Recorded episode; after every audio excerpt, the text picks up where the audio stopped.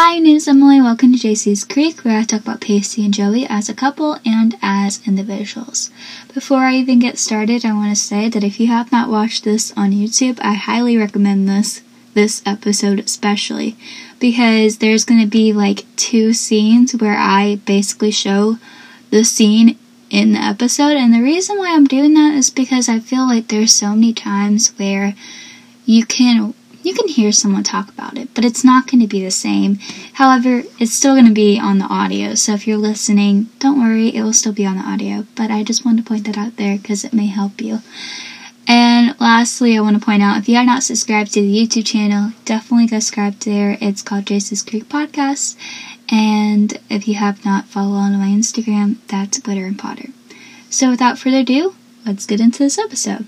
This episode is called The Beauty Contest. It came out on May 12, 1998. There are 16 scenes of Joey, 11 scenes of Pacey, and 2 scenes of them together.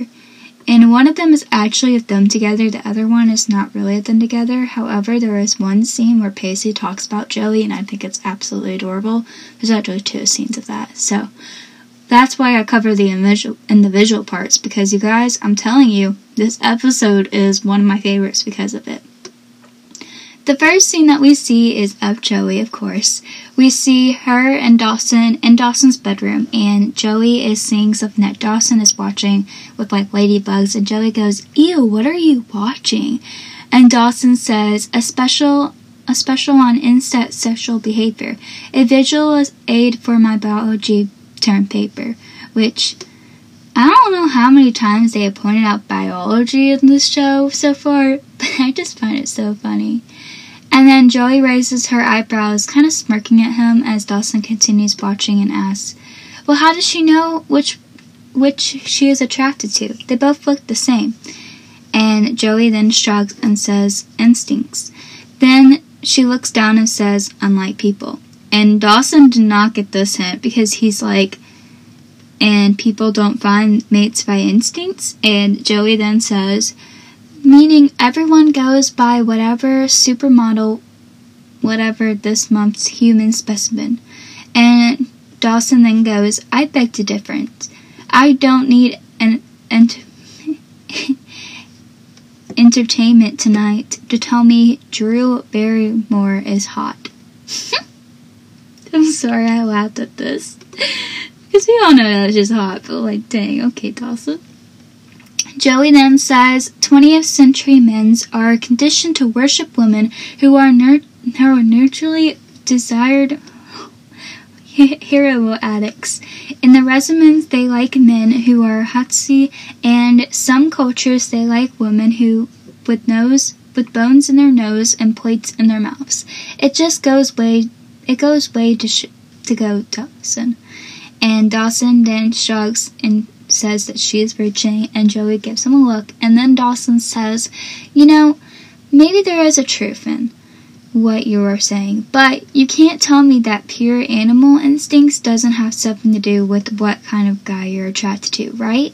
And Joey, smiling, then turns around, and she's smiling the whole time with this, and she says, "I don't even have in the slightest idea, Dawson." Okay. So I love how the show starts out with, like, in this episode, of how, like, they are, the bugs are the instincts. And really what Joey is trying to say is, Dawson, unlike bugs, you don't get what I'm trying to say to you. And automatically, we see that from the beginning of the show. Like, how Dawson does not get Joey and how Joey doesn't get Dawson, and, like, there's this big problem with it.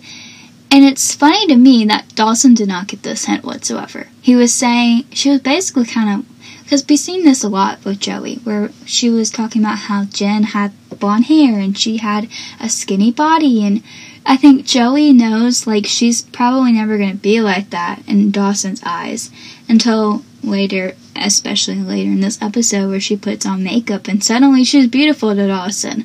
And it makes me mad because, like, in the beauty of someone else's eye, I never put on makeup. Like, that is personally that's just not my thing.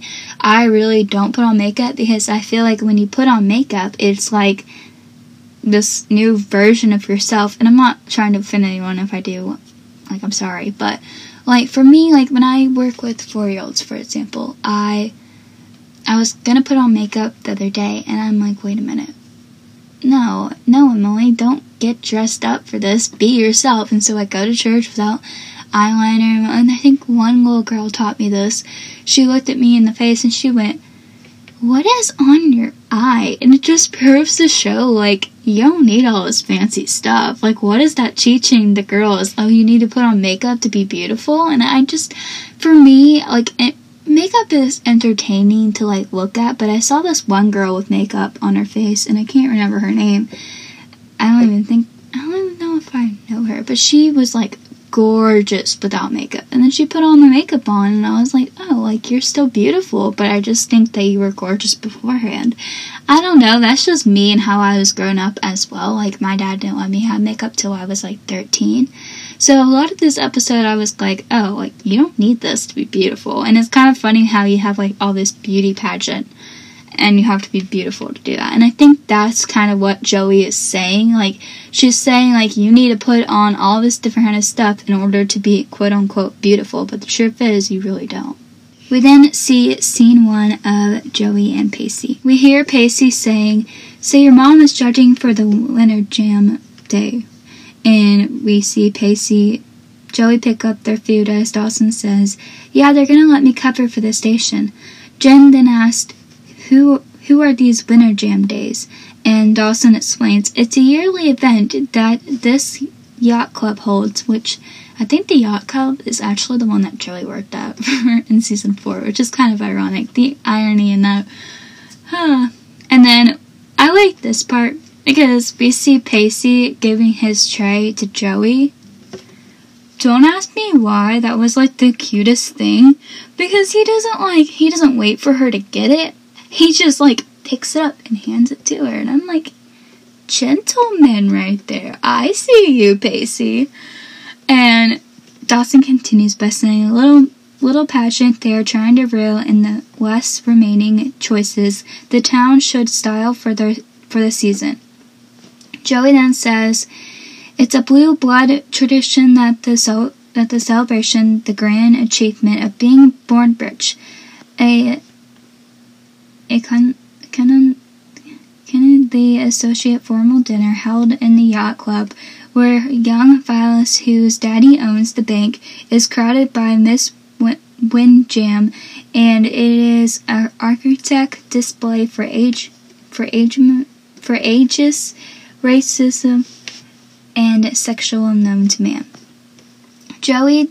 Pacey then looks down at Dawson and says, do they have a swimsuit competition? And Dawson says, I don't think so. Like, they're like, oh, like, there's this beauty pageant, la-di-da-di-da. And I love how Pacey's just like, do they have a swimsuit competition? And then Pacey then says, maybe I can get one of those guy who, maybe I can be one of those guy who warms up the girls before they go on the stage. And we hear Jen laughing and Joey just looking the other way as she says, it's no porno, Pacey.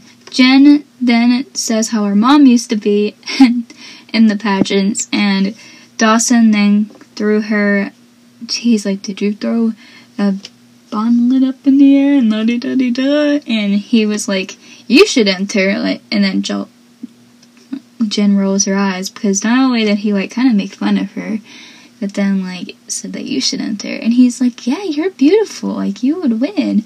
And I love the whole time how Pacey's just, like, sipping his drink. Like, if I were you, I would shut up. Like, he didn't really look at him like that, but you could see it on his face. And Joey just walks away angrily because she's like, okay, still doesn't see this. And Dawson explains how the prize dollars and how if you enter and you win, there's, like, prize money involved, and there's a trip to New York. And Pacey's face just looks like, really? I think, yeah, that's nice. And then Jen told Dawson to enter, since she knows how he likes to keep world peace, and then, like, she walks away.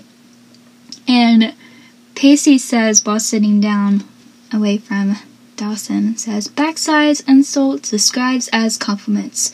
It's really knowledgeable approach in the winning back a woman's affection." And Dawson says, "Well, I gave everything a shot. I didn't know what else to do." Like, that's all you got, Dawson? No wonder Joey didn't stay with you.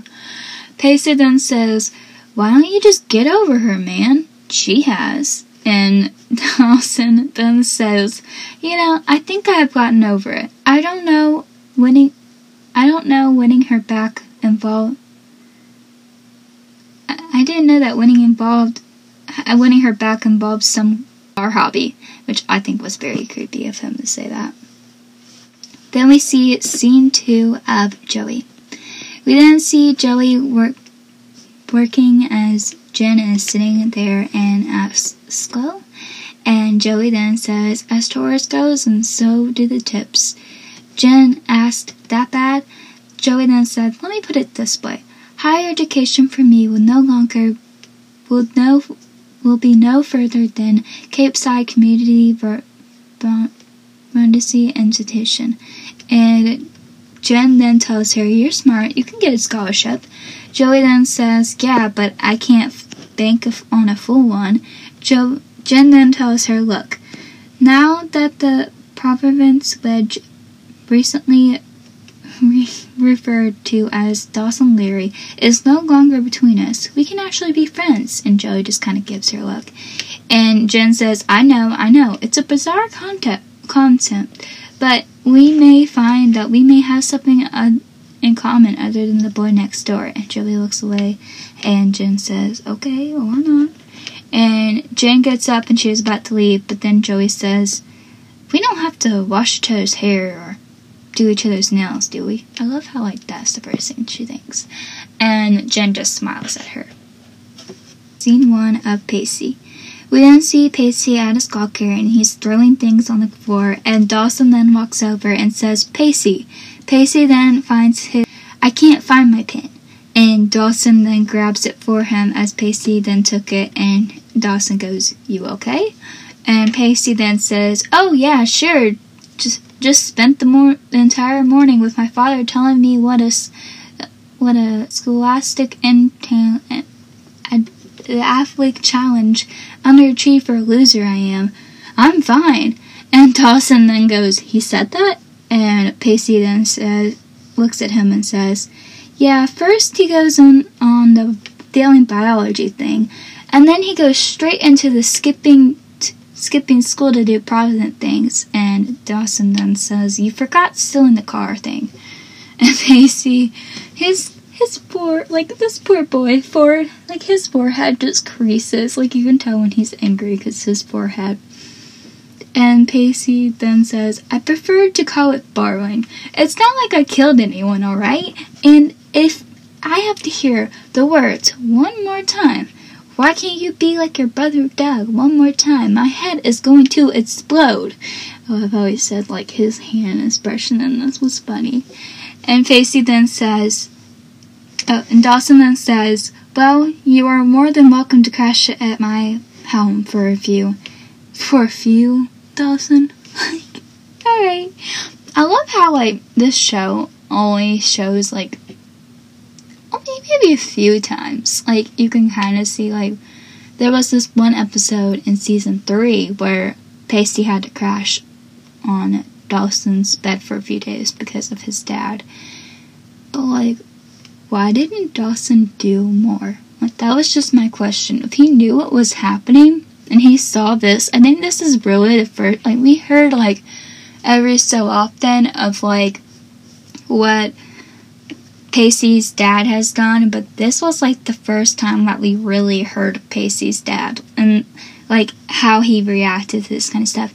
And did he not react with the whole Tamara thing? Like, was there no topic on that? I'm still amazed by that. That'll forever amaze me. And I still think it's kind of funny, like, how much Pacey's dad didn't care. Like, I know, like, that's common, but this scene really shows, like, how much Pacey and his dad don't get along. And I know that's a lot, like, very common for many people with their whole dad situation, and I know a lot of people that don't have good dads, but I have a good dad. For me, I do, and I think, like, it's kind of hard to understand, but, like, if you put me in a situation like Joey, for instance, where she, like, talks about her dad and alcoholism, and then you put, like, or a mom or something, and then I'll understand it. I'm kind of more like Jen, for example, because I kind of understand where she's coming from, but, like, literally there's no mom problems. It's always just dads, and I find that really funny.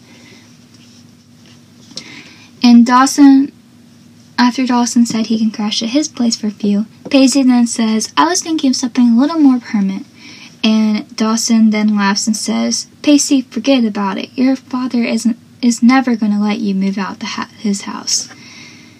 And Pacey just looks so sad as he says, "Actually, he told me as soon as I want to become in proclamation minor to just show him where to sign."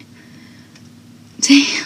Like, when I hear that kind of stuff, it makes me wonder, like, I wish that we saw Pacey's dad in season 1. Like, we see it more in season 2, because season 2 was more the individual parts, like, you know what I'm saying? Like, I always say couple and as individuals. So season 2 will be more the individual parts. But, like, honestly, I wish that we saw it a little bit more in season 1 to kind of, like, get the, like, more into it. But I don't know, that's just always me. I'm more into, like, the drama kind of side, but at the same time, I'm like, this was a good enough drama. And Dawson then looks at him a little sad as Pacey continues, and he hands Dawson a newspaper and says, "Check this out. Personal ads to $250 a month." And Dawson says, "That's Mill Street, Capeside only retirement." And Pacey then says as he walked to the locker, "Well, it beats the Witter family house horrors, doesn't it?" And Dawson then says as Pacey's picking up his stuff, "How are you going to pay for this brooch investment bachelor party?" And Pacey says, "Well, that's the problem, isn't it? With my video store wage, I couldn't afford a two-man tent. You don't need an assistant for the beauty pageant, do you?" And this is what I always wonder. How did Pacey afford the boat for 3 months? Like, I always wondered that. Dawson then says Pacey closes his locker, I'm not getting paid. The only person who is making any money off this is little Miss Windjammer herself." And Pacey takes the newspaper as he says, "Well, toss me my tiara into the rink. You know, a $5,000 reward, that would get me into one of those expensive bachelor pads downtown." And Dawson then says, "Yeah, well, I'm afraid your God-given ability to reveal yourself standing up is going to get you out of this one." And Pacey then says, "Once again, sexual demonstration reveals its ugly head, but wouldn't that just piss my dad off?" I love how you see him, like, smirking and walking away, like, wouldn't that just piss my dad off if I just went to the beauty contest? I think that was just the main goal, was just to really just make his dad super duper angry. Joey. We then see Joey and Jen in the cafeteria, and we hear Jen say, "You are the prettiest girl in the school." I don't just kind of looks uncomfortable as Jen says, "I don't get why every single time I give you a compliment, you look at me as though I'm hitting on you." And Joey then brushes her hair through her fingers as she says, "I don't know, I guess it's because it makes me feel a little uncomfortable. That's all." And I get why Joey said that, especially, like, since her family was just kind of messed up, and I bet she didn't get that many compliments. I mean, we've seen Bessie in her, and Bessie gives, like, some amount of compliments, but not, like, a lot, you know what I'm saying? So, like, I get that, and I'm the same way. Like, if it wasn't for my best friend, I probably would have not been this confident. I mean, yesterday I saw her, and she gave me a hug, and I was like, absolutely not. Do not touch me. I think it's just me, and I just get very uncomfortable, and Jen is exactly how my best friend is, because Jen then asks why. And Joey then says, "I know I'm not pretty. Stop it." This is what I was talking about in scene one. Like, Joey knows that she's not pretty. In her head, she's not, and this girl is top-notch gorgeous. But, like, in the character's head, like, she's not pretty. And I love Jen's response to this, because Jen, honestly, I wish that we saw more in, like, the other seasons. But this, like, especially is one of my favorite scenes of Jen and Joey. And I also didn't realize that people ship Jen and Joey together. Is that just me? Like, I kind of feel stupid for not realizing that. Jen then says, "You know, it's funny, Joey. When I was dating Dawson, I was petrified that any day he would take the blinders off and realize how gorgeous you are." And Joey then sighed and said, "Yeah, you're right. When guys look at you, they think, wow, what a babe. When they look at me, they think, gee, she's tall." And Jen then says, "You know, I think you should enter the Miss Windjammer pageant." Joey then stares at her like, what the heck? And she says, "What, are you on drugs?" Jen then says, "No, I'm serious. I will coach you. You could easily take that evening gown competition in Scholastic intimate part. That would slam dunk for you, Joey." Joey then says, "Let's not get overboard on this. Let's be friends, female bonding thing, okay, Jen?" I hate that scene so much. And this just proves that Joey just plainly does not have that many girlfriends. Like, it just shows in this. And Jen then says, as Joey rolls her eyes, "Joey, come on. You might actually find that we have fun together." Joey then says, "I wouldn't degrade myself." And Jen then says, "One night of your life, $5,000, Joey. I say that's a pretty responsible college nesting. Don't you think so?" And Joey just looks in very, very deep thought as that scene ends. We then see scene 2 of Pacey and Joey. We then see Jen and Joey walking up to the yacht club, and Jen says, "Come on, Miss America." Joey then, as they're walking up in the line, says, "Why do I feel like I'm gonna be sent to some women movement back in the back 20 years?" Jen then says, "Well, if I were you, I would start filling those Ivy League applications. The competition does not look like much." We then see the sign-ups with Pacey and Dawson up in the front, and we hear Pacey yelling, "This is unconstitutional." Then a woman says, I love how there's like newscasts around, and Dawson's just smiling at Pacey. And the woman says, "I assure you, Mr. Weather, that there is nothing constitutional that says and you have the right to enter this pageant." Pacey then yells, "Yeah, and there is nothing in your rule book that says I can't, huh? Take a look." And then the woman then says, as they were checking, like, "Check if there is nothing in la-di-da-da." And then Dawson then sees Jen and Joey and says, "Jen, Joey, wait up." Just leave her friend right there, that's fine. "So, what are you guys doing here?" What does that look like they're doing here, Dawson? Like, I'm sorry, but like, Dawson, do you not know what this is or something? And we hear, and then Jen then asks, "Are you kidding me? Pacey is going to enter the Miss Windjammer pageant?" And Dawson says, as they're walking on the stairs, and then Jen hands Joey a pen, and Dawson explains, "Why not? Last year, Ashley Elliott successfully sued to join the boys' football team. I think it's one of those intern things that Pacey has ever done." No. "He pulled the gender gap wide open." It is true. Jen then says, "Well, I guess we know that's what it is for you, Dan Rather." And Dawson says, "Tell me about it. All I normally get in the mention of 11 o'clock news." Now I actually get a full shot of a feature story. So I decide, and then he looks at Jen and says, "So you decided to join the pageant after all?" And Jen says, "No, I'm just a coach here."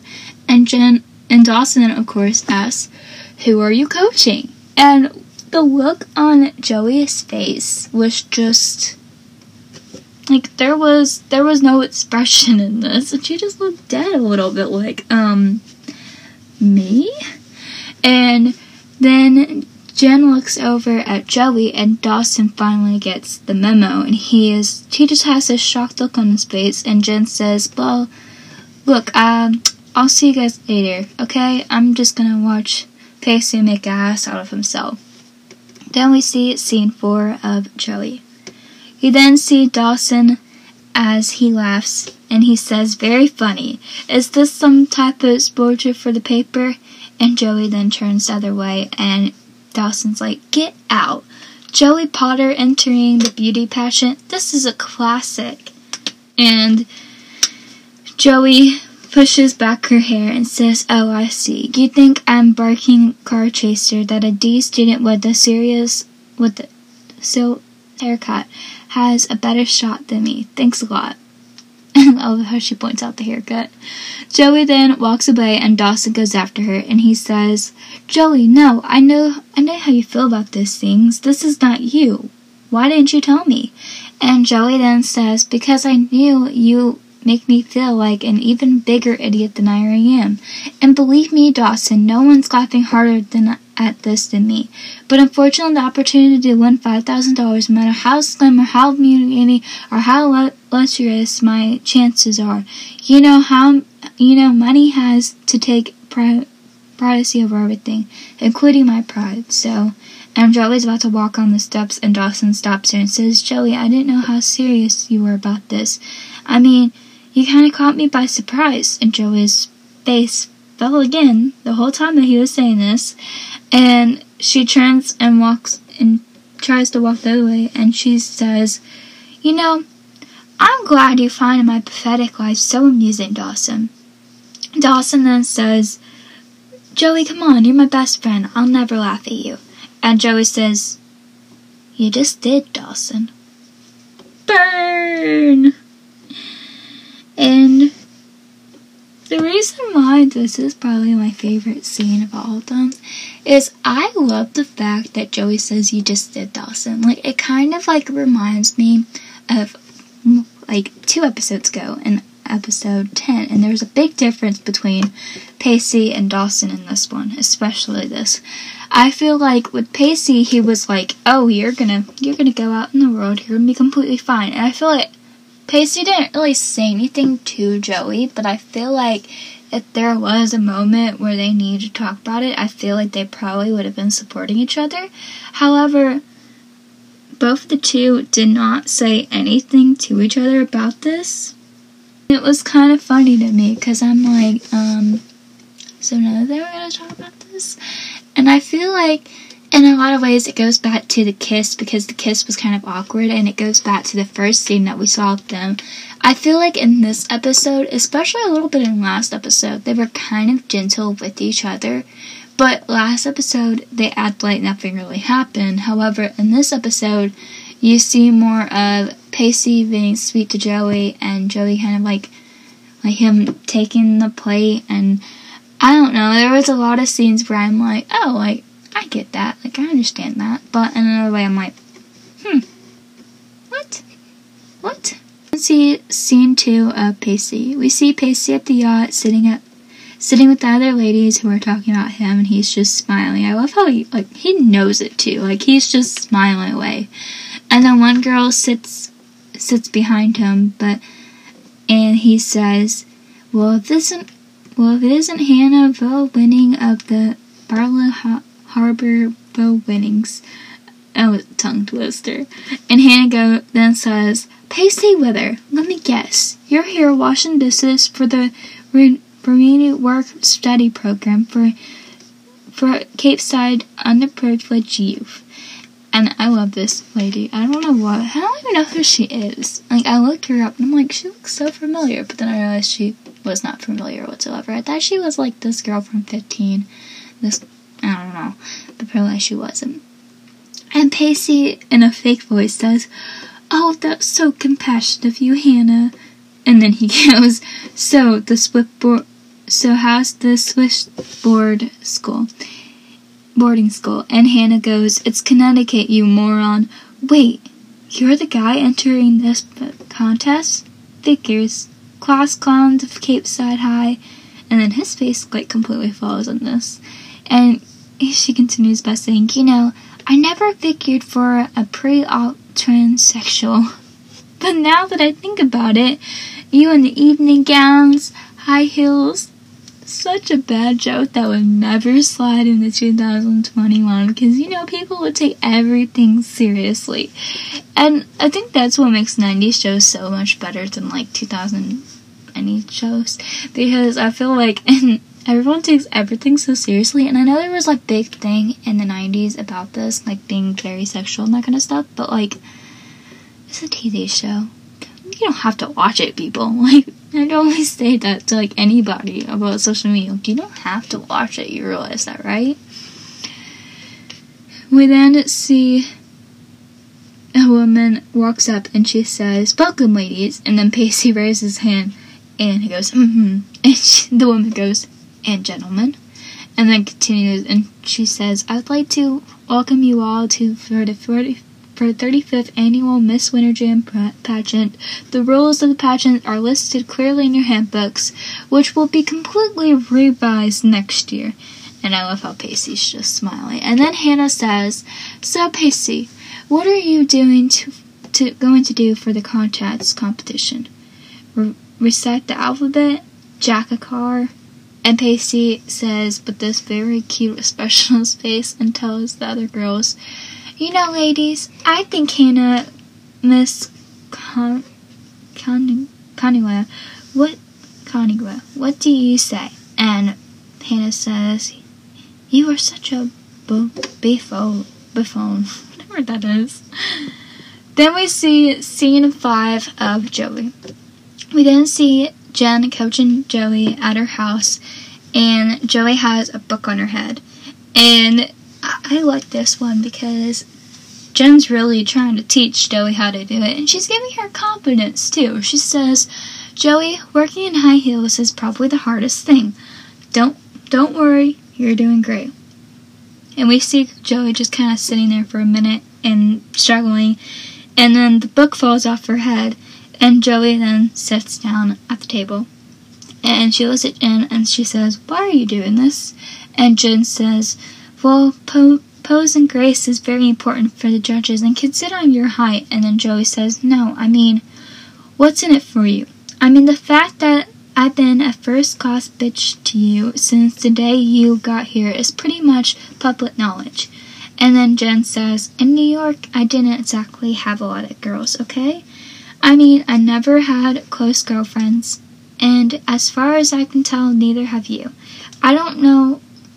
Don't you ever feel like you're missing out on something?" You guys, this is what I've been saying the whole entire season. Like, literally, the whole entire season. Jen even knew this. Like, Jen knew that Joey needed a friend. And she supported Joey. Like, it didn't matter if Joey was being like, "Oh, I'm gonna get Dawson eventually." It didn't matter about all that. Like, Jen was so selfless in this episode, and I absolutely loved it. We didn't see Joey say, "Well, why don't you go hang out with the Capeside prep clubs," which are cheerleaders, and it's ironic because she does. And Joey says, "I mean, associating with me won't exactly send you to popularity points, soaring up with that social rater scale." And Jen says, "The same reason you don't, alright? There's a bunch of mentally unarrested airheads. You don't know pursuit of me as much as misguided as your perception of yourself. Well, you're gonna have to work on your self-esteem issues." And I love how she just takes her arm up and then she, like, pulls her up and puts the book back, and she says, "But first, back to the basics. Come on." I really love Jen in this episode. I don't know how many times I could say that. I really, really love Jen in this episode. 3 of Pacey. We see Pacey singing in the Leary's house. Starts spreading the news. Dun, da, da, da, da, da. I'm leaving today. I want to be a part. And then Mitch then stops him and says, Pacey, can you do anything else?" And Dawson then says, "We can work on the talent part later." I love how they just, like, totally just told him that he was basically talentless. And there was, like, 3 people have told him that he was talentless in those episodes so far. We're probably only, like, 3 scenes of Pacey in, and, like, 10 scenes so far. And it's funny to me, because I'm like, yeah, okay.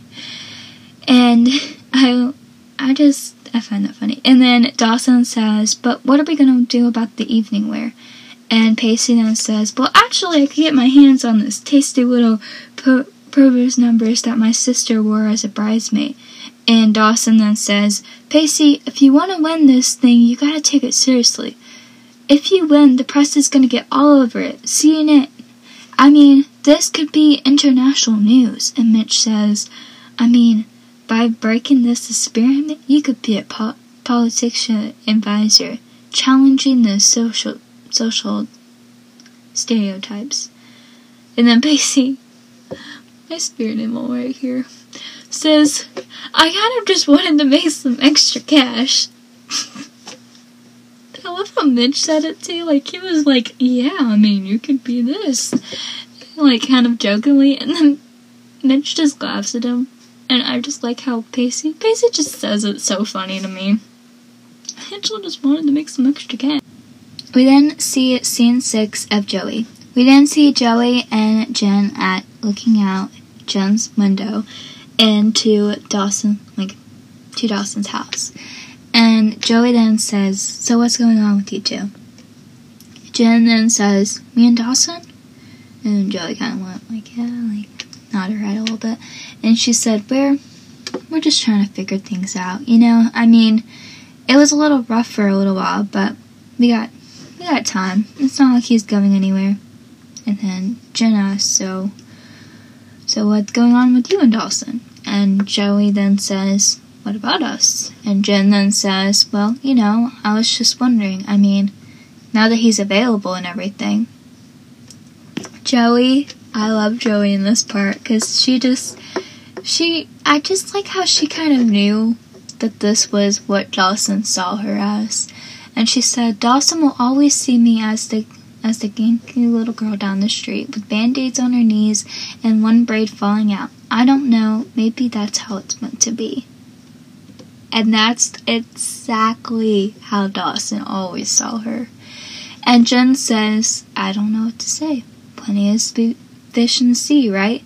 And Joey then says, "Yeah." Then we see scene 4 of Pacey. We then see Pacey throwing an apple. Don't know why he's throwing an apple, but I just thought that was really funny.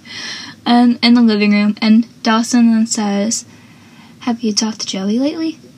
And Pacey says, "No, not since our night of naked face sucking." And Dawson makes a face, and so Pacey obviously adds, "I'm kidding. Why?" And you can tell that, like, it's kind of sad that Dawson really did want to talk about, that Pacey really wanted to talk about this with his best friend, and he couldn't because of how Dawson felt about Joey or whatever. Because it was queer, and this is what he says. He says, Dawson says, She's acting cool, but she's avoiding me." And Pacey goes, "And?" I love how Pacey just goes, "And?" "But Dawson, she's avoiding you because you laughed at her this morning." Like, I would be avoiding you if you did that to me. Dawson then says, "And I don't know what to do. I miss her when she's not around." And Pacey says, "Oh, at last, the moment of truth. Well, thank God. Maybe we can all go home now. And this is what I'm talking about with Pacey and his emotions towards jealousy towards Dawson. Like, I feel like Pacey was just very jealous towards Dawson so many times in this show. And this is the first, I like this one. Dawson then says, Pacey, I know you're obsessed about with this little theory of yours, but the truth is that I never thought of Joey in a romantic context. I always thought of her like, as a little sister. I don't think I would ever get past that. If Joey and I got together, it would be a little and a solish. Joey was right. That's exactly how he saw her. And this is why. I know this is only season 1, and I get that. But first of all, Dawson always saw her as this little girl. And Joey even said it in the first time. She said it, like, he will see me as the girl with the band-aid needs and the one hair falling out. And I feel like as much as we see Dawson and Joey supposed to be soulmates, like, you're my soulmate, la-di-da-di-da. We hear that a lot in season 3 and all the other seasons, but especially in season 1, we don't hear that very often. And if you're going to start the whole show with, I know you, you're my best friend, we're supposed to be together, like, no you don't. Like, and this scene, you said, if you got together with her, it would be weird. That's basically what you're saying. And I love Pacey's response to this. So he said, so what you're saying is you don't want to be with her, but you don't want anyone else to have her either. And this, my friends, is proof that Pacey had some type of feelings still for her. And I feel like Pacey will always have those feelings for her, no matter what season it was. Like, season 2, obviously, he was with Andy, but there is a lot of things that I'm going to point out with that as well. And I feel like when you put those two together, like, Dawson and Joey ending up together in this season. And I feel like that's weird altogether. There was a lot of red flags, which I'm definitely going to talk out in the next episode, because there was this big red flag, and I don't know if anyone else noticed it, but we're talking about that later. But in this episode, I really feel like there was a lot of things that were happening with how Dawson was feeling towards Joey, and Joey was feeling towards Dawson, and Dawson suddenly had random feelings, and I just love how Pacey just came out straight up. He's just so honest, and he just says whatever he feels, and I respect Pacey so much for that, because, like I said in season 10, or episode 10, where he was a man, and he just went up to Dawson, and he was like, I like her, I want to kiss her, and or something. He said, or something. And that always blew my mind, because I'm like, Dawson never did that. Dawson never, ever, ever, ever admitted his feelings towards Pacey. And Pacey's normally right about who likes who. And you can tell. And it's just funny to me, because I'm like, how does Dawson not see this? Scene 7 of Joey. And this is a very, very short scene of Joey. We then see Joey and Jen in line, and Joey sees Dawson doing the interviews, and she says, wait a minute, Dawson's doing the interviews? And Jen says, don't worry, it's just a pre-interview, okay? They're having everyone put on a tape for the judges to see. Don't worry, the stuff is not live on the stage in the pageant. And you can tell where this is going to go. We then see scene 5 of Pacey, and Pacey says, hey, you want to see the Pacey team, Great Damey, pull a rabbit out of his hat? And Hannah says, oh, a magic hack. How appropriately juvenile of you. And Pacey then says, you know, all the sexual tension really can't be good for your complexion. What do you say? You and I in the backstage and do something about it? And Hannah says, please, I just ate. And then we see scene 6 of Pacey, and I put these separately because they were separate in the show. And then we see scene 6 of Pacey, where we see Pacey say, but if I had another chance, but you already had your chance, didn't you? And Hannah says, yeah, I already turned you down once in the 5th grade. And Pacey says, actually, you stood me up. And Hannah says, whatever, Pacey, let me ask you something. Do you think in a million years you could win this thing? I mean, what is the point in this? And Pacey says, well, I maybe don't have a chance of winning.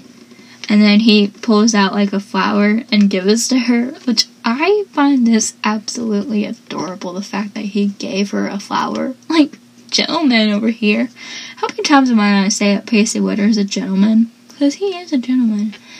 But if I could just take one vote away from you and make you know what it's like to feel like a loser, then this is all worth a while. Which, I think that's where Pacey is kind of doing it at first. Like, at first he's doing it for money, but then I think he's really just doing it for Hannah, just to kind of prove her wrong, and then he's proving his dad wrong, and then he's proving everybody wrong. Because even in episode 1, where Nellie was calling him, whatever happened to her? Like, she just disappeared. That was a random thought.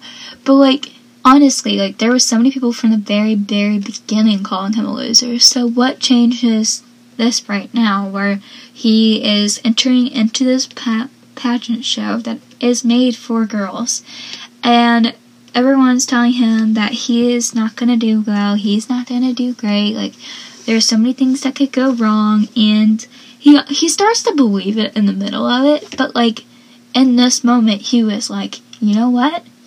If this is my chance to prove that you're a loser, I'm going to go for it. And that's the attitude that I want, but I can never succeed at it.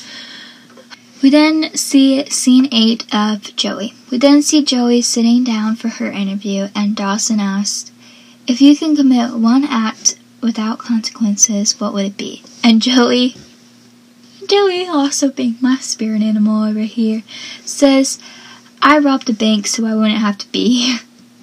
And me too, Joey. I felt that. And Dawson then says, be serious. Let's get through this, okay? And Joey agrees, and Dawson asks, what example would you like to set for your children?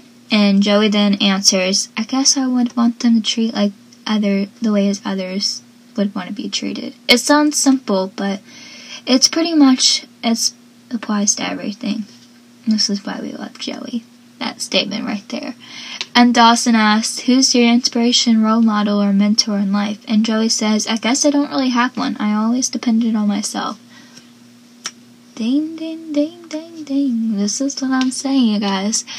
Okay, so one thing I noticed about Joey throughout this whole show is how much she doesn't rely on anybody, and this goes back to season 3 where Pacey was like, ask me to stay, and she didn't ask him to stay at first.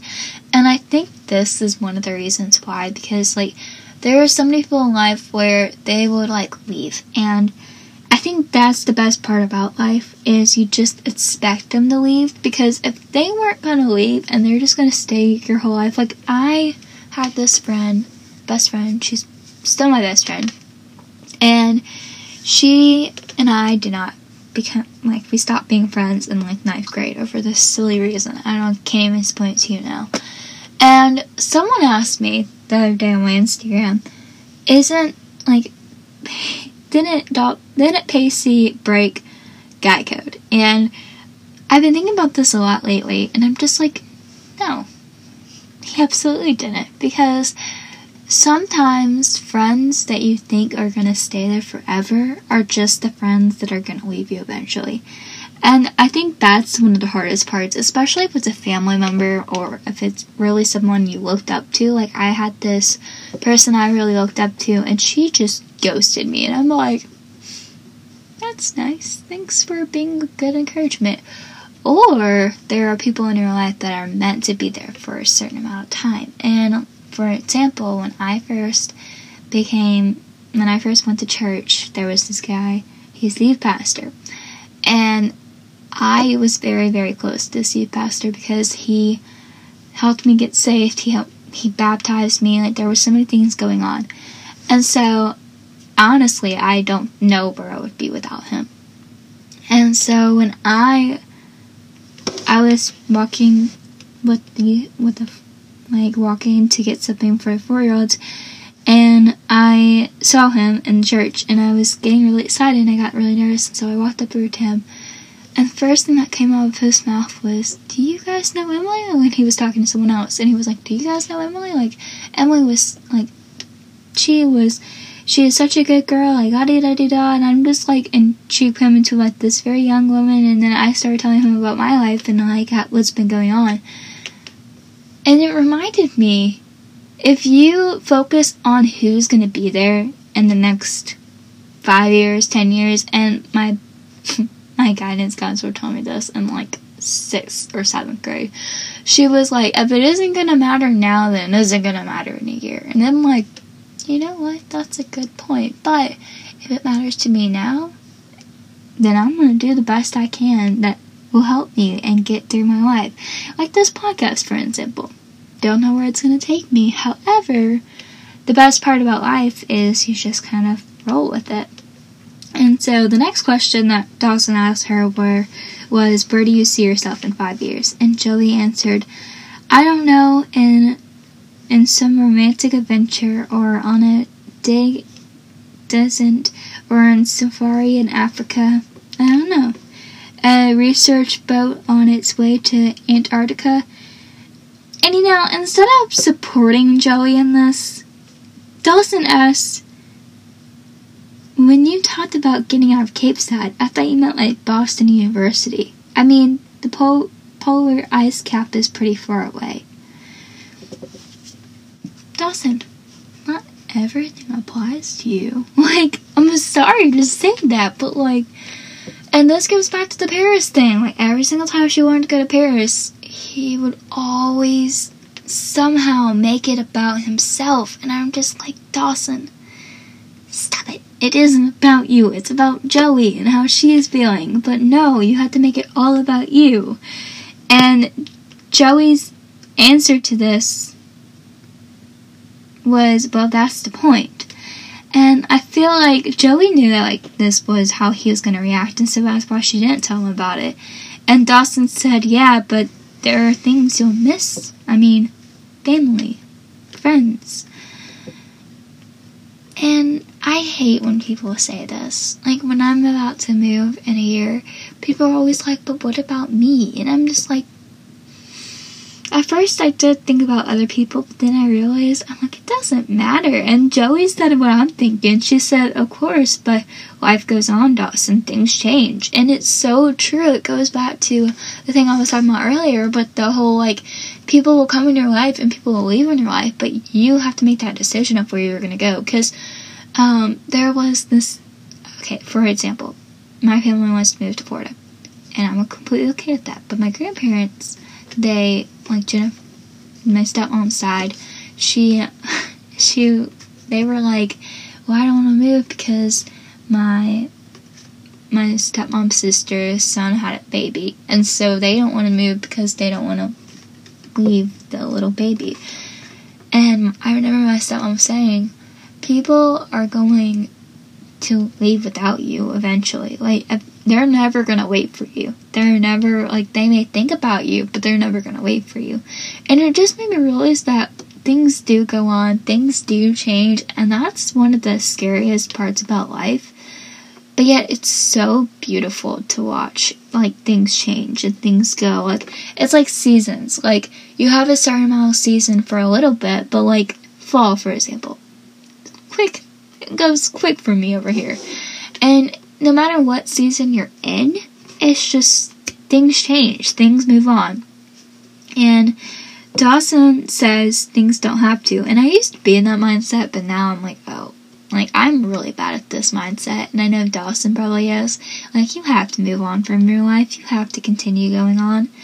And Joey says, yes, they do. Everything changes eventually. That's the way life is. And you have no control over it. Like, suddenly, the people you think who are always going to be there, they disappear. You know, people die and they move away and they grow up. Everything changes eventually, Dawson. And we just see a zoom in Dawson's face. But I'm dead serious. Like, I generally think that, like, Joey is so, like, she knows that things are going to change. Her mom died. Her dad went to jail. She's living with her with Bessie and her black boyfriend, because that was a big deal at the time. And they had a baby, and Joey is living in her living room, like, and episode 10, Joey said, "Look around you, Pacey, like, this is my life. This is, like, if I don't get a good scholarship, this is what my life is going to be." And so I think Joey was really nervous because there's no one in her family that has gone to college. Like, they don't say it quite yet, but, like, literally, that's why she's so nervous about going to college. And I feel like this part of Joey kind of comes out a little bit in episode 10, but it's mainly, I think from, like, episode 10, like, 8-ish or 7-ish to, like, now, as soon as Tamara left, really, it kind of showed Pacey and Joey's personalities. And honestly, I like it a lot. And I feel like there's a lot of things that really do need to be said, and this especially, but things do move on. Like, her mom died, her dad went to jail, and we see more about that next episode. And generally, I feel like season 1 was just that way of prepping us of what was going to happen in season 2. But generally, I'm confused now. I think I just confused myself. Anyway. Scene 9 of Joey. We then see Joey in the dressing room with Jen, and Joey says, "I look like a dweeb." And Jen says, "No, you don't." And Joey says, "Everyone's gonna laugh at me." And Jen says, "Oh, I forgot." And she hands her Vaseline and says, I want you to put this Vaseline on your teeth, okay?" And Joey asks, "Why?" And Jen says, "Trust me, alright? It keeps your lips from sticking to your teeth when you smile." And Joey, I love Joey and her dress and, like, the way her hair was propped up. And Joey says, "Wait a second. I have to smile? You never said anything about smiling." Joey, "Me too, girlfriend. Me too." Scene 7 of Pacey. We then see Pacey in a closet, may I add. I found that very funny. Like, everyone was in a dressing room, and Pacey's just stuck in a closet. And we see Pacey, like, kind of, like, bending down, putting on his clothes and stuff. And Dawson walks in, and before Dawson could say anything, Pacey said, "If you even make one joke about coming out of the closet, I swear, I..." And then Dawson says, "I can't. Man, it's too obvious. Come and get that. Let me get it. Let me..." And then he helps Pacey with his suit, and he said, "Let me get that." And as Dawson is fixing Pacey's suit, he said, "Tell me the truth, man. Do you think I'm a complete fool for doing this?" And I love Dawson's answer to this. He says, "When did you start considering yourself a public opinion?" And then he says, "Pacey, I think you got a testicle still for doing this." And Pacey says, "Really?" And Dawson says, "Yeah," and then throws him a jar of Vaseline and says, "My mom said to put that on your teeth." And Pacey asked, "Why?" And I love Dawson's reaction to this, because it's just such a big difference to the girls and the guys. And he says, "I have absolutely no idea." Like, I don't know what that was. We then see scene 10 of Joey. And this is what I'm talking about. If you have not watched this on YouTube, definitely go watch it now, because I'm just going to put, like, a few moments of silence for this or something, because, dead serious, this always gets me. So, in this scene, we see Joey walking up to the stage, and, you know, she's wearing her hair up, she has her makeup on, and they go, "Miss Josephine Potter," and she's walking out. And as she's walking on the stage, Dawson just stares at her in pure amazement. This is what makes me uncomfortable, because if you can look at her like that when she's wearing makeup, why? And this is what I was talking about at the beginning of the episode, and this is why I talked about it. When you look at a girl, you should, and any guys that are hearing this, when you look at a girl, focus on her beauty and the inside.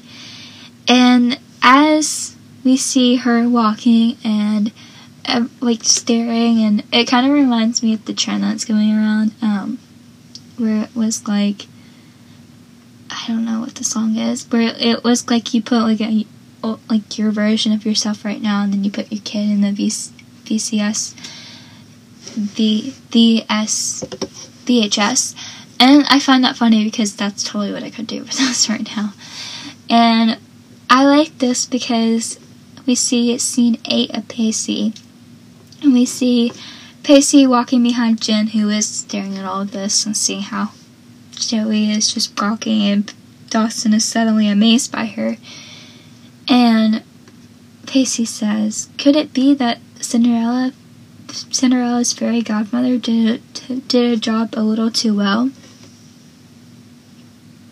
And this is why I love Pacey, and because Pacey knew from the very beginning that Joey, this was not Joey. And we always focus on I remember everything say, because he looks at her bracelet and says, "This is you, like the earrings are not you."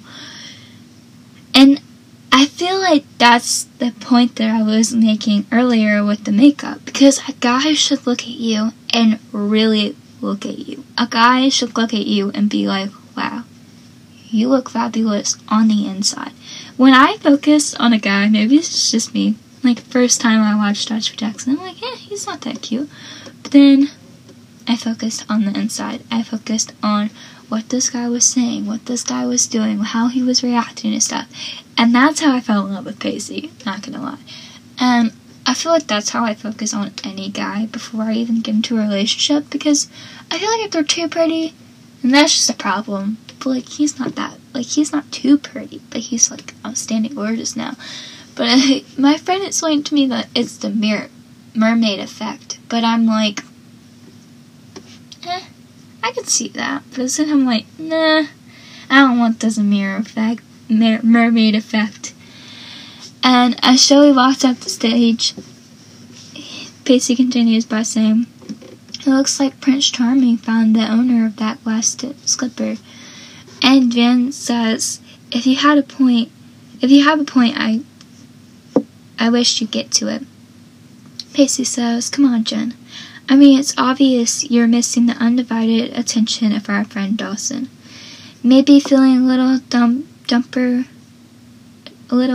remorse." And Jen says, "You're way off, alright?" And Pacey says, "Tell me, is it the possibility of losing him to someone else that suddenly makes him so attractive?" I love Pacey.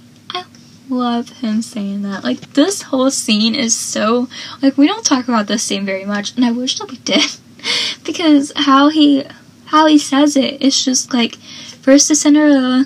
I don't know why it's always Cinderella, don't get me wrong with that, I like Cinderella, but like, okay. And then him saying, like, is it the possibility? And I feel like this is, he said it in another episode, I think it was episode 9. No, it was episode 10, where he was telling Dawson that, like, she's gonna want you when she can't have you. And I feel like that's a good point, because when you want someone so badly, and then all of a sudden, like, they're gone, and you're like, oh, they're gone. And then all of a sudden, like, all these feelings come up, and you're like, oh, I want you. You're cute now. But then you realize why you break up with them, or why you don't like them anymore, and it's like, oh, okay. I get it now. It's like so many times where, like, maybe someone can relate to this. When you want a parent, for example, and you think about all the possible ways where this parent was good to you, this parent was good to you at one point, this parent was this, and this parent was that, and then all of a sudden, that, like, your face just turns bright red, and you think of every single thing that they have said to you, that it was toxic, and you're like, you know what, I'm gonna take a step back. And at first it makes you feel like kind of good that you're thinking about all the good memories, and that's why you want them back, or you're about to text your ex-boyfriend or ex whatever, and you look at that text and you remember, oh, that's why I broke up with them. And it's so silly. And Jen goes, you really think I'm that shallow? And Pacey says, no, I think you're that human. Best line of Pacey Wood right there. And then they call him on the stage and he says, that's my turn. And then he turns around and spins off. We then see scene 9 of Pacey. And we see Pacey doing his interview on the stage, and he says, I just like to tell my kids that you don't have to be the most handsomest guy. You don't have to be the most intelligent guy. You don't even have to be the biggest football stud to be a damn fine Miss Windjammer. I love how he says fine. And then the audience laughed because Pacey's funny. And then the next question goes, and he said, I would like to tell the world's leader that society chooses world of in death over the pessimist of life can possibly succeed to be dropped. And if that didn't work, I'd just tell them I have a dirty photo of them, yeah? And then everyone laughs again.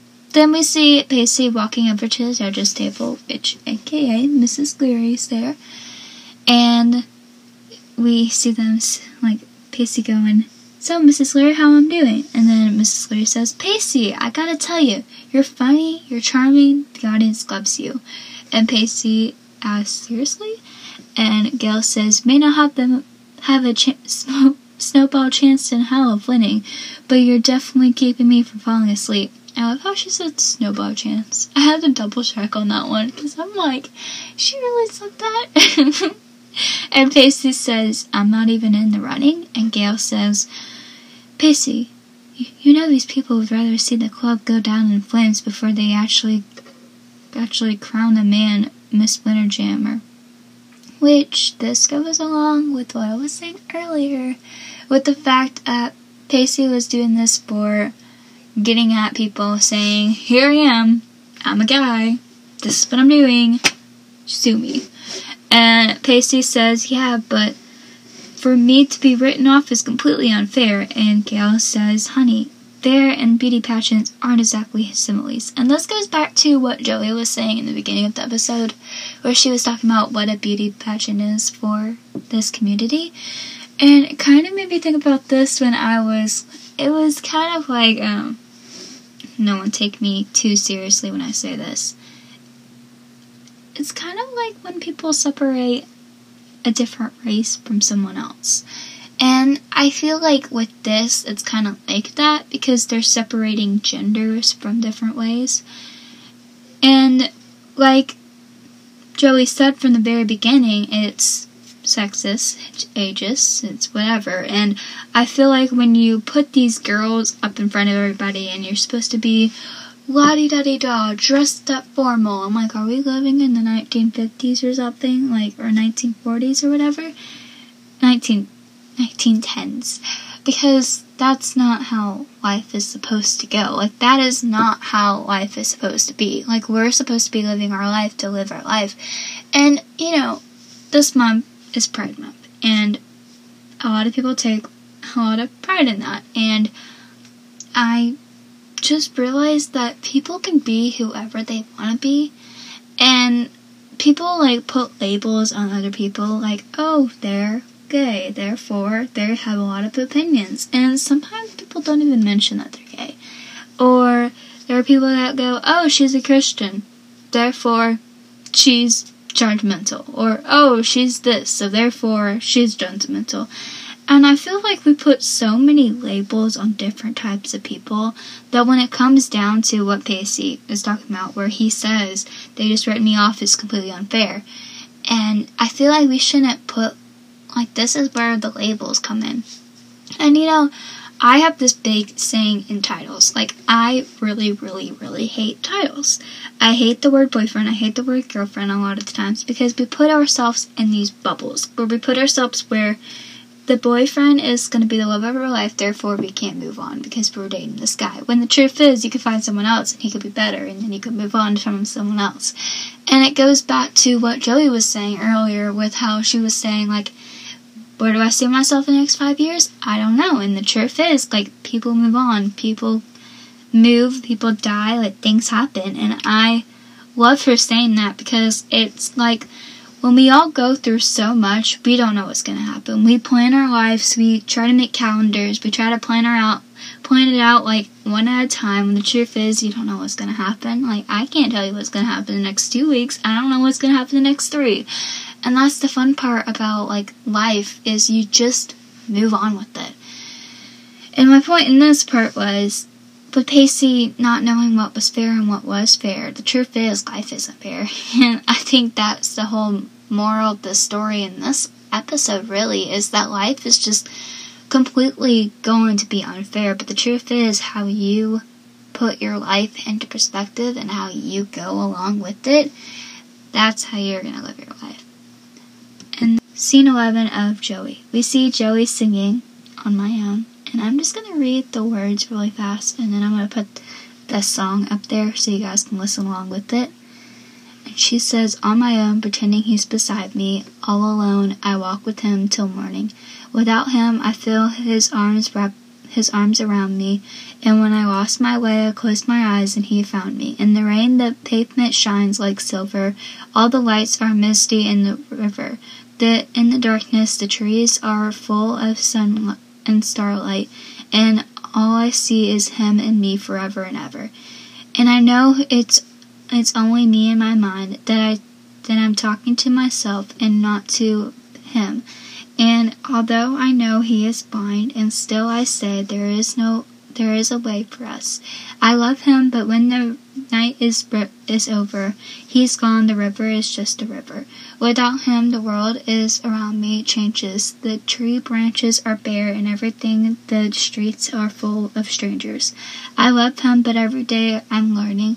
All my life I've been pretending. Without him, his world will go up churning. The world is full of happiness that I have never known. I love him, I love him, I love him, but only on my own.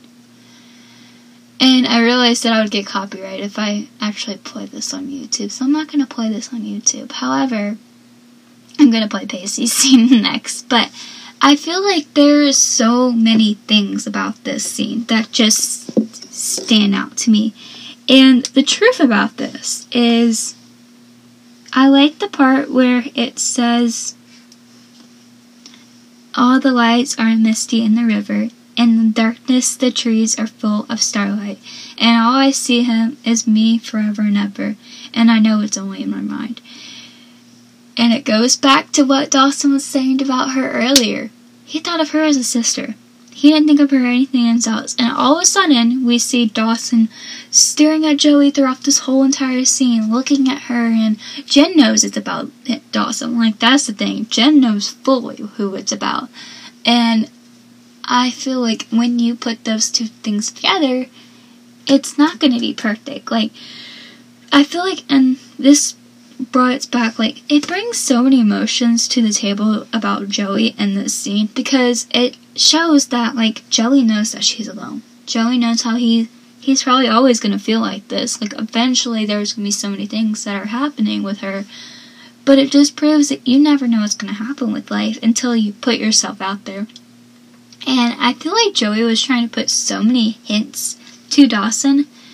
And I'm like, Dawson, how do you not see this, buddy? Like, do you not see her trying to go after you? Like, are you that blind?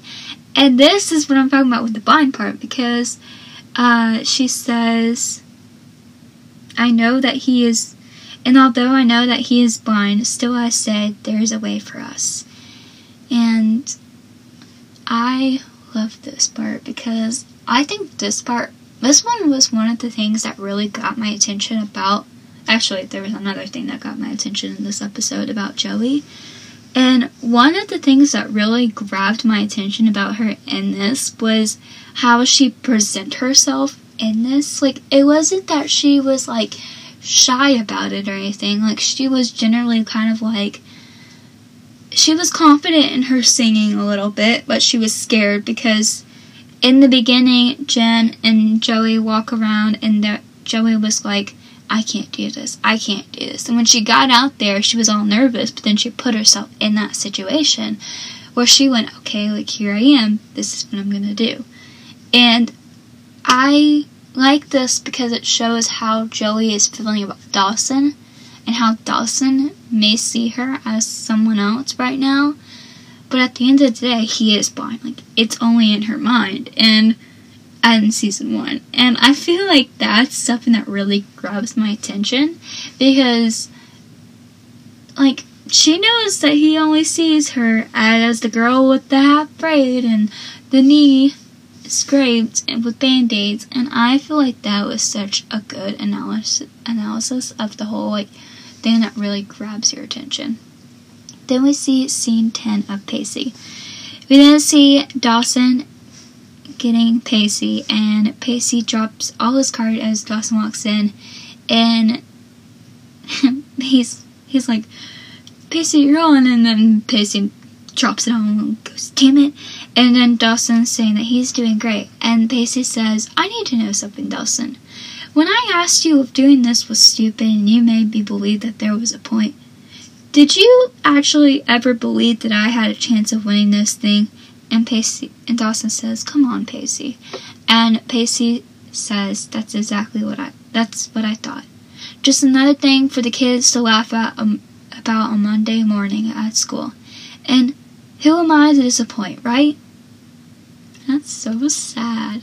That is so sad. I watched this interview of Joshua Jackson, and he had this, he had blonde hair. It was funny to me because when I was watching this, I'm like, oh, like, I've seen this all day long because I've been doing this. Because I've been doing this outline. His outline only took me a little bit, but since I knew about, like, I was going to do this episode and I was going to do this podcast, and it really hit me that how much Pacey was hurt in this moment. Like, his best friend believed in him, but he didn't take that chance and say, hey, like, I may mess up in this, but it's going to be okay eventually. Like, he said, like, did you have a chance? Like, did you have any possibility of me thinking I was going to win those? Because I know that you probably didn't.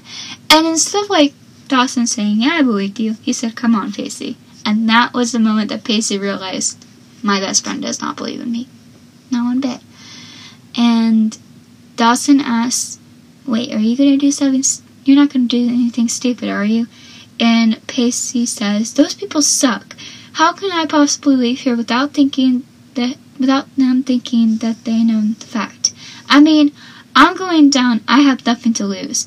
And as Dawson says, wait a minute, Pacey puts on his hat and says, excuse me, Dawson, I got a show to do. Dun, dun, dun. And I think we all know how this is gonna go, you guys. Because I'll tell you how it's gonna go. Or I'll show you in this part. So, put on your listening ears for Pacey Witter, because Emily is not gonna say all this, because Pacey just does it better. Here you go.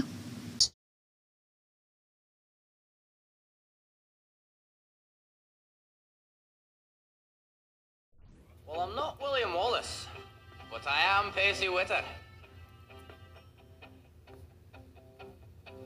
Pacey Witter's 7 feet tall. So they say. And they say that this Pacey Witter is a dangerous man who slaughters Capeside residents by the dozens with jokes and buffoonery. And if he were here, he would destroy those who would judge him, with sparks from his eyes and wit from his arse. Well, I am Pacey Witter, but who of you are in the position to judge me? Is it you, sir? And what sort of human being tolerates being judged? Well, judgment stops today, because that which scorns me deems to own me, and I am willing to trade the trappings of my dysfunctional life for one chance, just one chance, to stand in front of my fellow countryman and tell him that you may take my life, but you will never take my freedom! Thank you and good night. Scene 12 of Joey. We then hear Hannah say, she won't win, but if she does, it's because she's a total charity case. And then another girl goes, what do you mean? And Hannah says, oh my god, check it out. She lives in a trailer with her sister, who just had an illegitimate baby with her black boyfriend, and Joey Hertz tries to turn around and leave, but Dawson then stops her. And Joey said, "Dawson, don't get me to go back out there. God, I mean, setting myself up there is just, it's just such an idiot." And then Dawson says, "Joey, listen to me. Look, you were phenomenal out there. Don't let these inbred idiots get you down. If you leave now, you're never going to forgive yourself." And Joey says, "Look, I don't belong here, Dawson. I mean, look at me. How could I have stoked this glow for money? I might as well have sold myself on a street corner." Joey.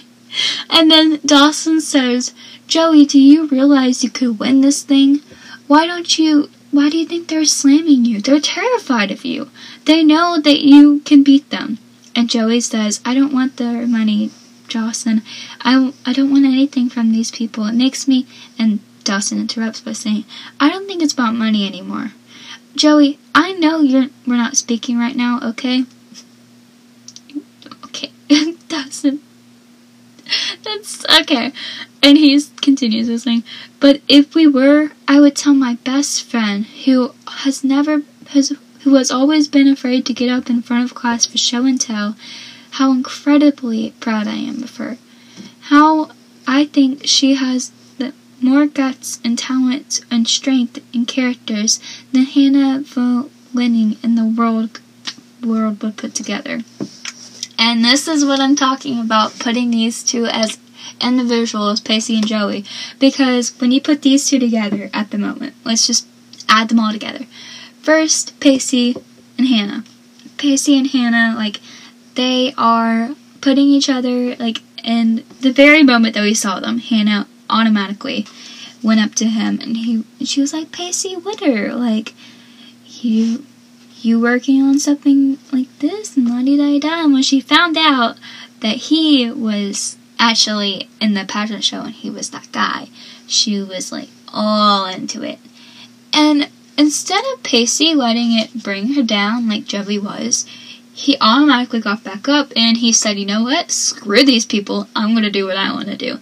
And honestly, this is why I like Pacey's confidence in anything, because that's how he is towards life in any way, except that one time with Joey where he thought he was going to lose her. And instead of being afraid and saying, "You know what, these people are right, like, I'm a guy, why the heck am I doing this?" he said, "You know what, like, I am a guy, but I am proud, like, I'm gonna do what I want to do. And you know what, if people get mad at me later, screw them." Like, and even, like, Pacey said, those people suck. How could I possibly leave here without letting them know that well-known fact? And he put the blue paint all over his face. He went out there and he did what he thought was right. Like, this was him thinking that this was right. Meanwhile, there's Joey over here. And Joey is a very... like, she says whatever comes on her mind sometimes, but then other times she's a lot like me, where you just stay quiet. And it was kind of like what I was talking about earlier with the whole, like, if you're a different, like, if you like someone else, if you are gay, if you are a Christian, if you are whatever, you put all these titles on yourself and you just expect people to know what's happening. But if you expect people to know what's happening, then you're just end up getting hurt, and people will leave, and people will, like, hurt you so many times. And it's just like, there is no purpose in setting yourself up for failure. But if you set yourself up for failure and you move away, great. If you set yourself up for failure and you die the next year, even better. If you set yourself up for failure and you actually succeed, that's the best possible way that you could ever do. It's kind of like when you start an Instagram or TikTok or whatever nowadays, because everyone relates everything to social media. And you put yourself out there and you're terrified. Like, me putting myself out there by talking. And it's just like, you're going to set yourself up for failure automatically, because you have no one there. You have 0 likes. You have 0 followers. You have 0 followings, most likely. You have 0 posts. and you probably don't have a profile picture automatically. You have to figure out a name for it. Like, there are so many things. And you know what? That's the best part about social media, is you get that moment of being like, here I am, and you learn from your mistakes. And I think so many people set themselves up for failure automatically, like Joey did, and just expect themselves to fail. And the truth is, why? Why do we do this? And it's like when you're taking a, like, I had to take my driver's test. I had to take my permit a few weeks ago. I don't know if any how many people remember this. And I jokingly said, like, I failed my permit. And my aunt told me to said this, like, just because you failed, you learn from the experience. And I don't know why that suddenly just clicked in my mind. And that's how I see life right now, is if you fail, doesn't mean anything. You just get back up like Pacey. Paint yourself. Do whatever crap you need to do. And I think it's honestly really cool to see people like that. I wish I had that confidence. Sometimes I do, sometimes I don't. Sometimes I just fail. Then we see scene 13 of Joey. And then the speaker said, For your final question, Miss Potter, please tell us what words of advice you would bestow upon your today's youth. And this is why Joey is the valedictorian at her graduation. She said, I would like to tell today's youth that no matter where life takes you, big cities, small towns, you'll evidently come across small minds. And she looks at Hannah, who is watching her, and she automatically knows that she's talking about her. People who think that they're better than you are. People who think that material things or being popular or being pretty automatically make you worth while being human being. I like to tell today's youth that none of these things matter unless you have the strength, character, and dignity, sense of pride, and if you are lucky enough to have one of these things, don't ever sell them. Don't ever sell out. So when you meet a person for the first time, don't judge them by the station of life, because who knows, that person might end up being your best friend. And then looks at Dawson and says, thank you. I actually like this scene because I feel like there's so many things that, like, it was such a small scene, but I'm telling you, small scenes, small minds, they go a big way.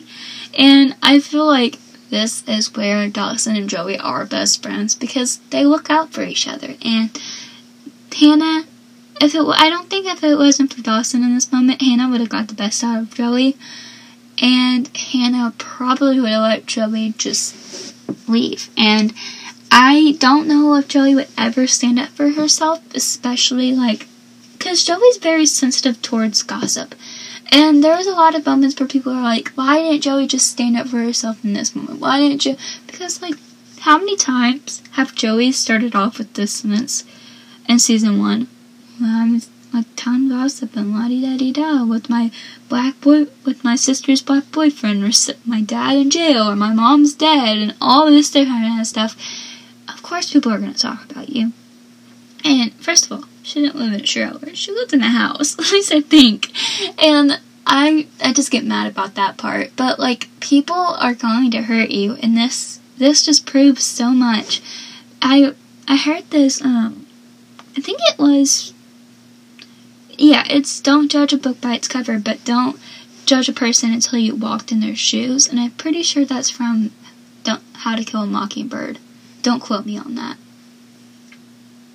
But I think that was a good scene because it really kind of showed that, like, don't judge a person because you don't know them. And that's very well known and talked about nowadays, especially because people are going through who they like or who they don't like, or what body is changing, or how they're dealing with stuff. And I feel like that's really how it's like in this world, or if you're wearing a mask, or if you're not wearing a mask. And there's so many things that are just said in this world. And why should you judge people? What do you get out of it? I listened to a TikTok this morning, and it was like, it's so sad that people will call their best friends ugly names just as a joke. And it's like, what is the purpose in that? And I feel like that's how life is. Like, this is our society. Like, that's how my life, that's the generation I'm growing up with. And it's kind of sad because I know there's going to be so many good generations later in life, but, like, I feel like I'm at the stage of my life right now where I don't connect with an older generation, but I don't connect with my generation or younger generation.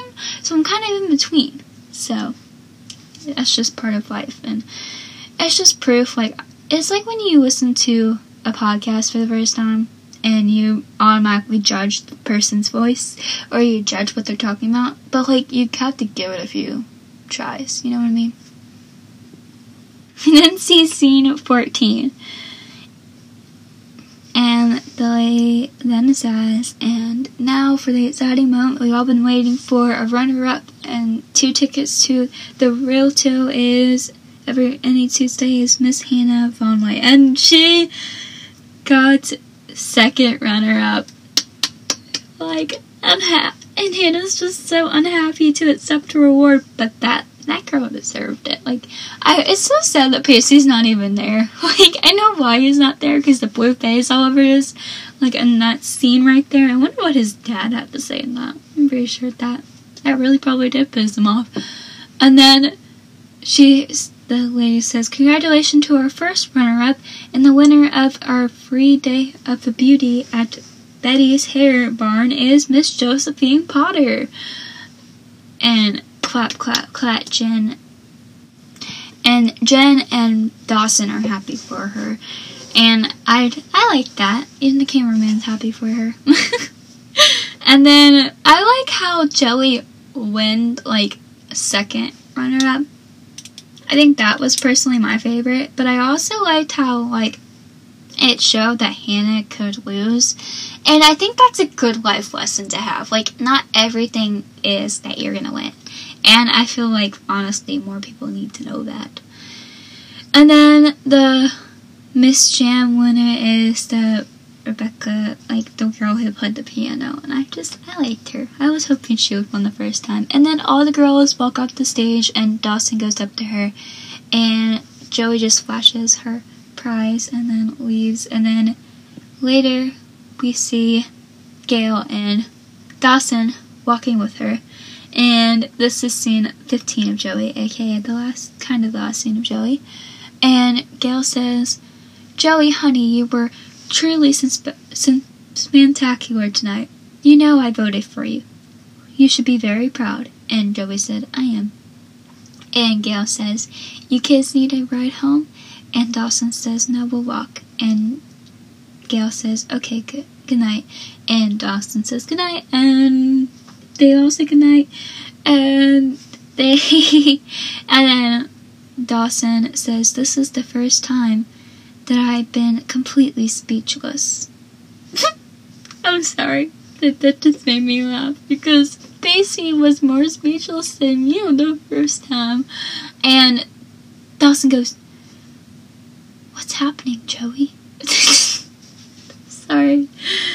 This is just so funny. I don't know. And somewhere in between, he puts the coat on her. And I thought that was sweet. I'm like, good for you, Dawson. But Dawson said, and they start walking, and Dawson takes Joey's hand. And Jen, at that time, was walking over. And both of them sit, Dawson and Joey sit on the bench. And Dawson says, "I looked at you tonight, and it was like you came completely out of your shell. There was, like, this total newfound confidence that seemed to burst from you. And I know this must have taken you night, and God, look at you." And Joey laughs nervously. And he said, "It's like transformed into this." Joey says, "God, I mean, I'm sitting with my best friend in the whole world, and my palms are splitting. I've known you forever, but I feel like I've been seeing you for the first time tonight." And then he could tell something was wrong, because he went, "Joey, what's wrong?" "I'll tell you what's wrong, Dawson. You called her a sister earlier, and now you're like, you're a beautiful Joey." So, Dawson, you want to know what's wrong? Like, you really want to know what's wrong? It's you. And she goes, I don't know, Dawson. There's something that's just not right about this. And Dawson says, Joey, I thought this was what you wanted, I mean. And Joey says, well, I was wrong. I mean, dressing up, playing the princess, you and I both know this isn't me. And Dawson says, of course. And by then they're like kind of standing up. And Joey says, I thought this was what I wanted. You to see me as beautiful. For you to see me the way that you look at Jen. But the truth is, I don't want that, Dawson, at all. I don't want that at all, Dawson. I want you to look at me and see the person you've known. And realize that we have something much more incredible than passing physical attraction. Because you know what, Dawson? And then I love this scene so much. I recorded this on TikTok one time and I posted it on my TikTok. Nobody liked it. I got one like. And she says, this is just lipstick. And then wipes it off. And she says, and this is just hairspray. And then takes her hair down. And she says, tomorrow I'm going to wake up and I'm going to be Joey. Just Joey. The too tall girl from the wrong side of the creek. Yes! Pop! Off, Joey, I love you. I love how she just takes her hair down and everything like that. Like, she is like, this is me, and if you can't accept it, bye-bye, boy. I wish that's what she said. And Dawson goes, Joey, this is all new. We should talk about it. No matter what happens, we should go back. We can't go back to things the way are. Weren't you just calling her your sister? Like, like, that makes me so mad. I'm like, Dawson, shush. And Joey goes, Dawson, you had a lifetime to process your feelings for me, and I can't spend my life hoping that you might throw a general glance in my direction. All the taller teens romance when every Jen Glimley rolls around. Yes, queen. Oh, you got it. Okay, I sound like a Gen Z right now. Anyway, Dawson says, Joey, don't walk away from this. Don't walk away from this? You don't grab her hand and, like, kiss her at that moment. You say, don't walk away from this? That's all you say, Dawson? That's literally all you say? That's literally all you say? Huh? What is freaking goddess is in front of you? I'm not going to say queen anymore. I'm just going to call everyone goddess. That's not going to be pro. Actually, I shouldn't, because that would look wrong at a church if I just went, you freaking goddess. Because all my, like, generations say queen, and so I'm used to saying queen, but, like, nope. Joey's a goddess in this moment. And Joey says, I have to, Dawson. And Joey leaves Dawson, who looks completely confused in this moment. Oh my goodness, do I have a lot to say in this? And I can't... Ooh. Okay, so Joey, in this moment, she's literally what I've been saying this whole entire episode. Because if a guy can't treat you the way that he treats you without makeup, without hairspray, without anything on... crap, if you're not taking a shower for a week, and if he can't look at you and be like, oh my goodness, you are still stunning. Well, maybe smelly, but stunning. Like, I still want you. Like, that's how a guy should treat you. Like, he should treat you like someone who you generally know. And I love the part where she says, I like the part where she goes, I thought this was what I wanted. I thought this is what I wanted. Used to see me as beautiful. Beautiful. For you to look at me the way that you look at Jen. And then she goes on to say, I like the part where she goes, Dawson, you had a lifetime to process your feelings for me. And I can't spend the rest of my life hoping that you would go with the general grants. And I think this kind of shows where Pacey's involved. And I have to say this because Pacey, meanwhile, remember how he said something about Cinderella? And this goes back to I Remember Everything episode, because the truth is, Pacey always saw her as someone who generally did he did look at her, and he did see her as this, and he was like, this is not her. Like, this is not who she is. And Joey says, I want you to look at me and see the person you always known and realize that this thing that we have going on is more incredible than anything. And the reason why I like that part is that it shows that Joey knew from the very beginning that Dawson may not see her like this. Dawson is Dawson, and you know, I think that's the part about that's so hard about boys and girls, is that we separate these feelings, or girls and girls, or boys and boys, whoever you like, and we separate these feelings from each other, and we're like, hi, my name's Emily, don't break my heart. If you break my heart, then it's gonna be bad. And then we think that they like us, and then they go like that. And I think, like, some people like do it like to the other person, we do it to that person, or we just do it like that, like together. And I feel like there's a moment in our lives where it's so hard to understand why that person does the things that they do. And if we just continue waiting and waiting and waiting like Joey and Dawson, then we're going to be waiting literally a lifetime for each other, and they're just going to make another show out of it. And I feel like with Joey and Pacey, they waited and waited and waited 3 seasons, 4 seasons, however many, 6 seasons at that point. But the truth is, at the end of the day, it just kept coming back to each other. And Pacey always knew from the very beginning who Joey was, and he saw her as beautiful. And you can tell, like, even though she was wearing makeup and hairspray and all this from episode 10, he already kissed the girl. Like, you could tell that he had some type of feelings for her. And he knew from, like, we saw in episode 7 where Pacey was like, hey, like, I know that you like Dawson, and so I'm gonna dare you to kiss him. And it goes back to earlier where Pacey was like, you want her, like, you don't want her, but you don't want any, like, you don't want her, but, and you don't want anyone else to have her.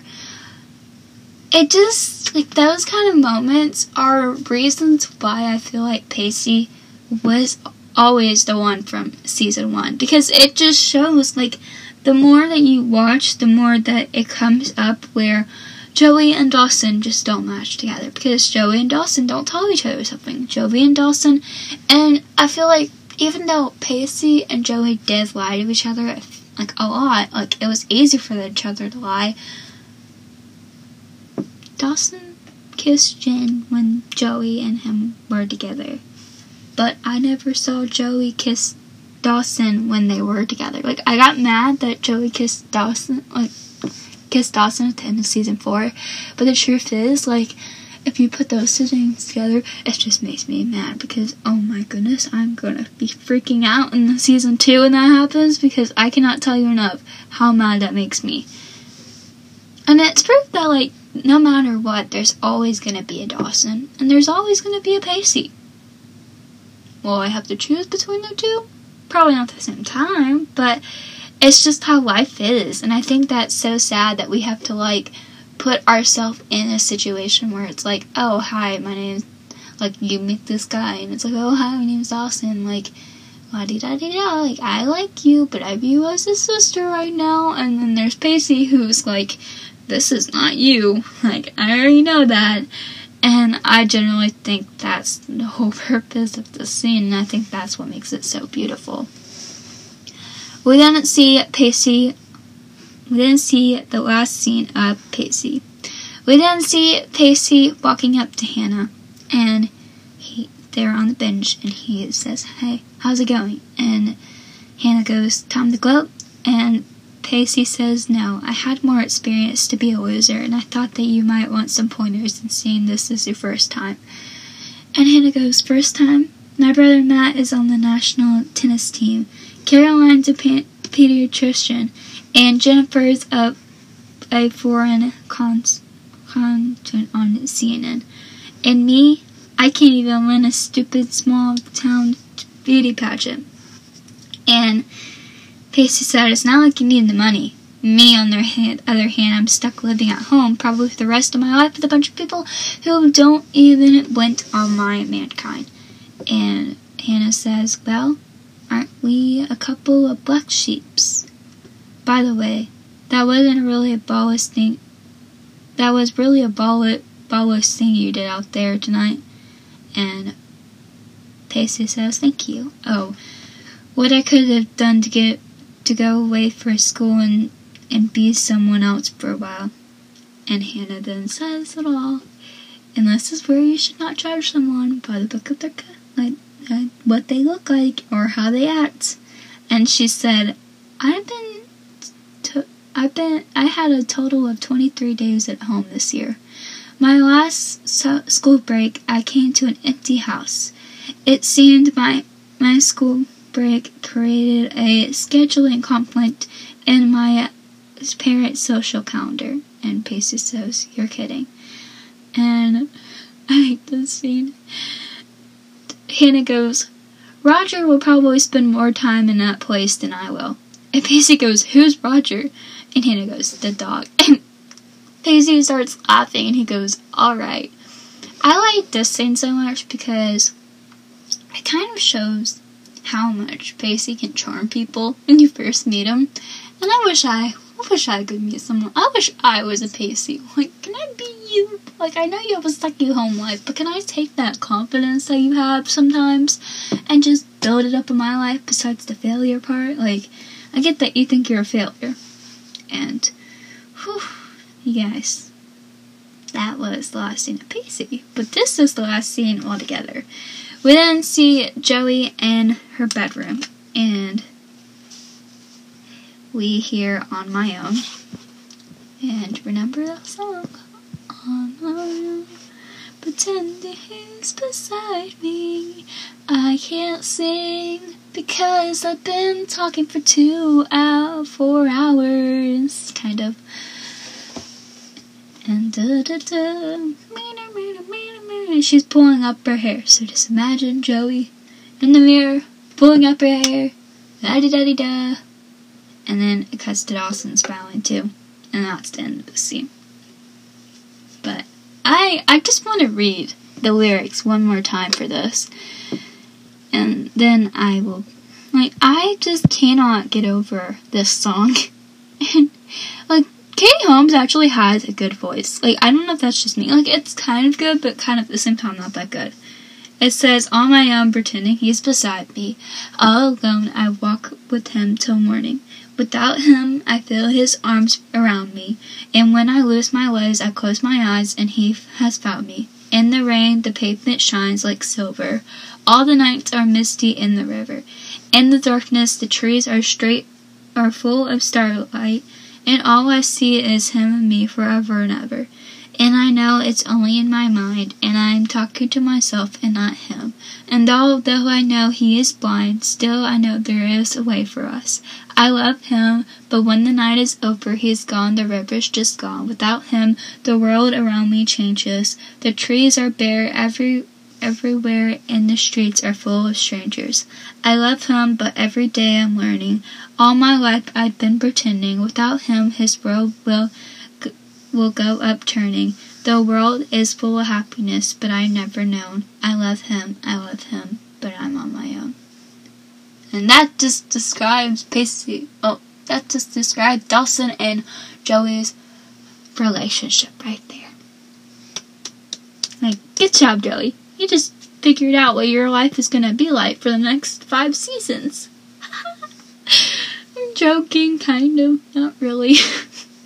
And that is the end for this episode. I hope that you guys like it. If you do like it, please share. Give it a thumbs up if you're on YouTube. Remember to subscribe on YouTube. If you have not followed my Instagrams, definitely go follow it. One is called Butter and Potter. The next one is called Pacey Litter Episodes. It's just cute little edits here and there. And then I have a newsletter. If you want to subscribe to that, I give you guys updates, and especially stay tuned if you are going to go join that newsletter, because for the next few weeks, I don't know how active I am going to be, so definitely I'll keep you guys updated there, so that's one of the reasons why.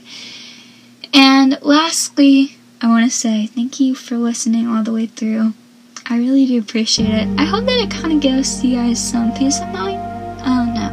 know this is too long for you guys, but I have no regrets. And thank you guys for being my Dawson Creek fan, or aka Jace's Creek fans. So, yeah. I'll talk to you guys next week. Have a good week, and